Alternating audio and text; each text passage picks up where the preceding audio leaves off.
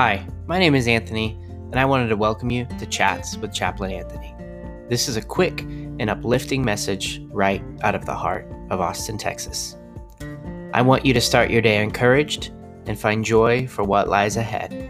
I want you to see that it's possible to follow Jesus and enjoy life right where you're at.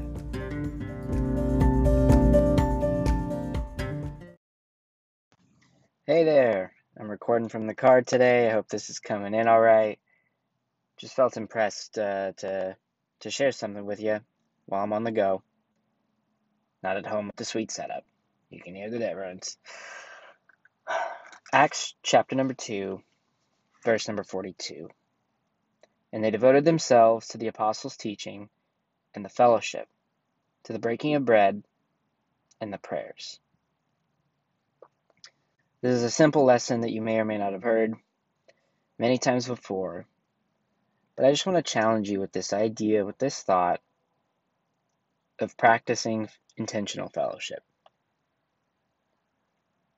Past few months, a lot of us might have fallen away from the community we had. Maybe that's because we focused on a physical place to be that fulfillment of that community, not realizing how we can better build it out into our lives and into our day, into our weeks, and so on.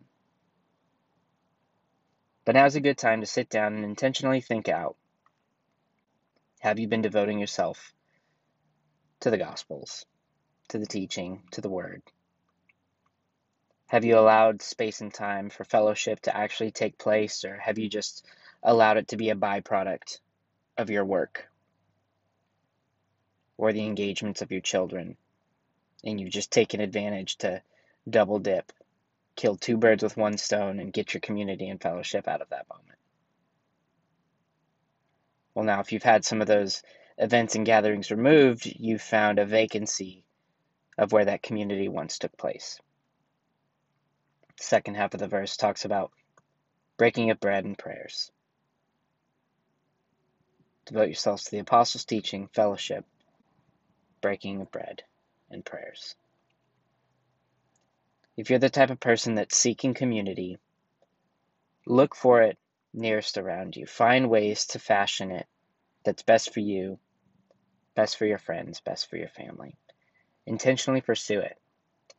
Maybe even determine the point of your friendship, the point of your gathering. Like, hey, I don't just want to get together and watch this TV show. Like, I want to intentionally build this relationship and this trust, this fellowship together.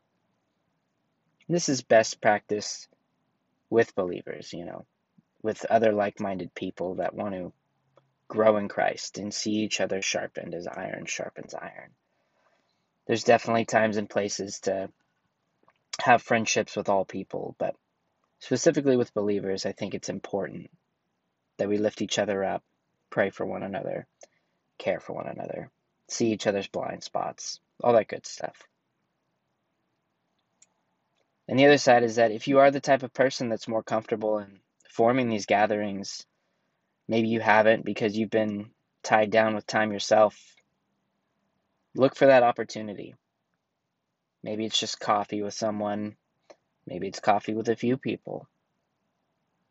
Seek out those opportunities to help one another gather around the apostles' teaching, our fellowship, the breaking of bread, and prayers.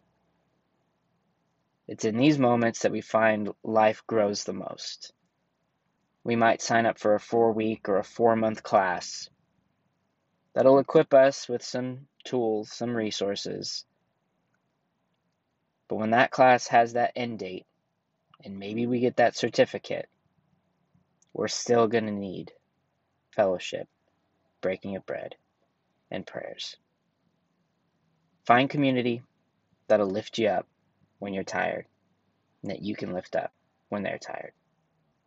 Take care.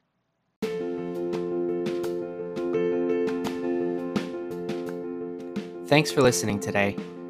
Please feel free to pass this along to a friend if you feel like it could help them. I hope that you're blessed and enriched Anthony serves as a chaplain in Austin, Texas, in the corporate world, and with the United States Army Reserves. You can connect with Anthony on Twitter at Anthony K. Goodwin, Facebook slash Chaplain Anthony K. Goodwin, or on Instagram at Anthony K. Goodwin. Have a good one and be blessed.